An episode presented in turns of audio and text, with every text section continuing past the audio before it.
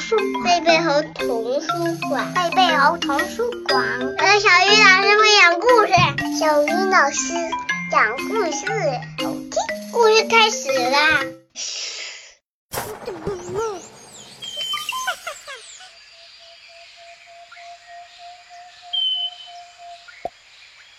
亲爱的小朋友们，大家晚上好，欢迎打开贝贝猴故事宝盒，我是你们的好朋友小鱼老师。今天我们要听到的绘本故事题目叫做《大卫上学去》。这本书由大卫香农创作，由于志颖老师翻译，河北教育出版社出版。我们一起来听故事吧。大卫的老师总是说：“大卫，不可以，不可以大叫，不可以推人，不可以在走廊上奔跑。”迟到好像是大卫的特长。老师已经准备上课了，大卫才到门口。他想悄悄溜进教室，却被老师发现了。大卫，你迟到了。老师让大卫到黑板上做题，大卫做对了，他好开心呀！你看，他右手拿着一支粉笔，站在讲台上，对着同学们哈哈大笑起来。老师只好大声说：“大卫，回去坐好。”大卫又发现了一个新鲜事物——口香糖。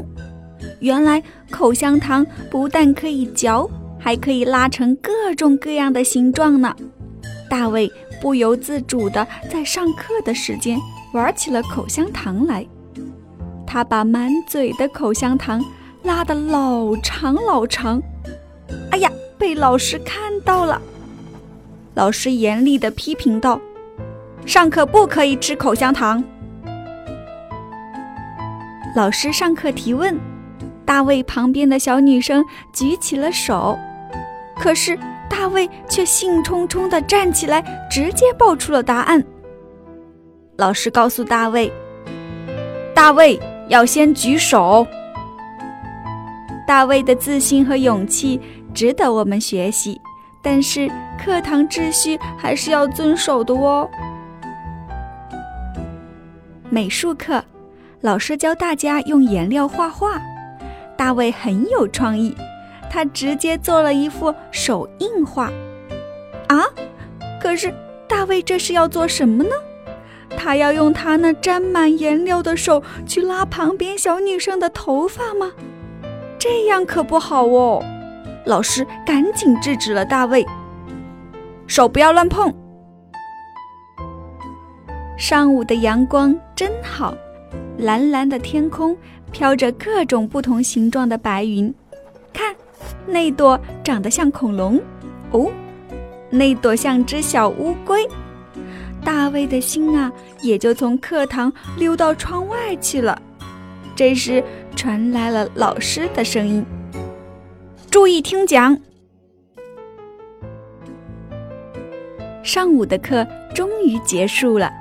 小朋友们肚子饿得都咕咕叫了，大家一个接着一个排着队去餐厅领取午餐。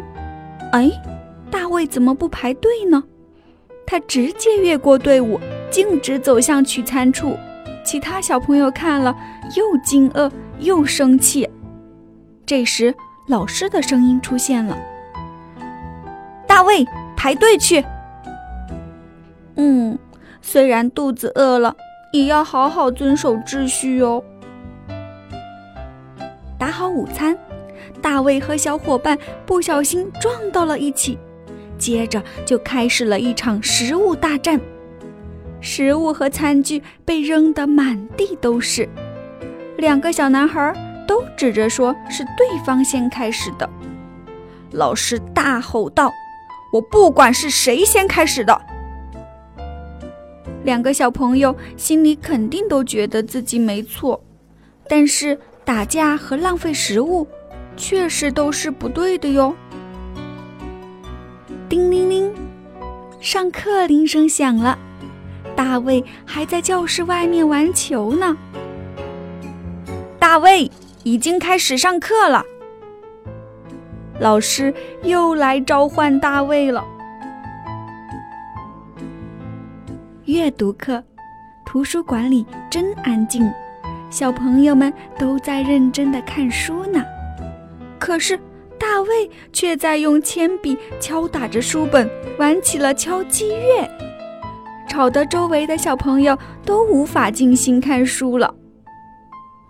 嘘，大卫走到哪儿都需要老师提醒呢。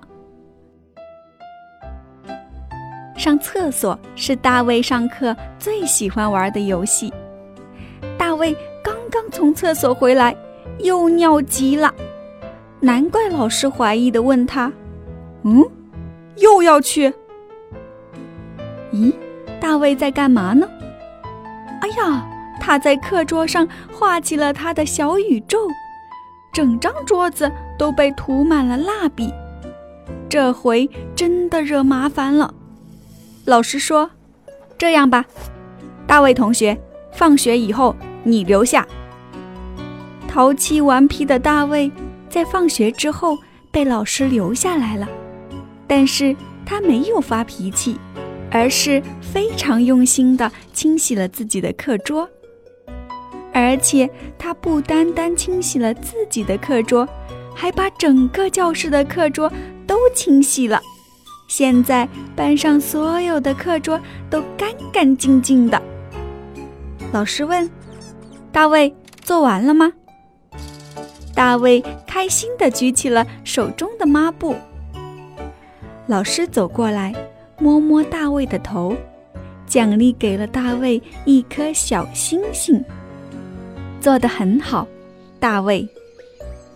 尽管大卫一天。做了很多让人伤透脑筋的事情，尽管老师一遍又一遍地说着不可以，但是老师是喜欢大卫的，而且还表扬了大卫的大扫除做得很好呢。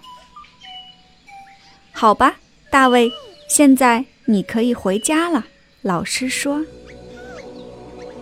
于是大卫就开开心心的。回家了，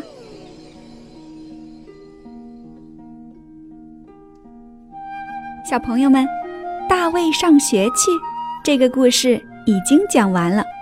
故事里的大卫很调皮，需要老师不断的提醒。小朋友们，你们在学校是不是常常也需要老师的提醒呢？在上学的时候，我们要遵守学校里的规矩。上学不能迟到，上课要专心听讲，发言要先举手，图书室里要保持安静，还要学会排队，学会等待。那么学校的英文该怎么说呢？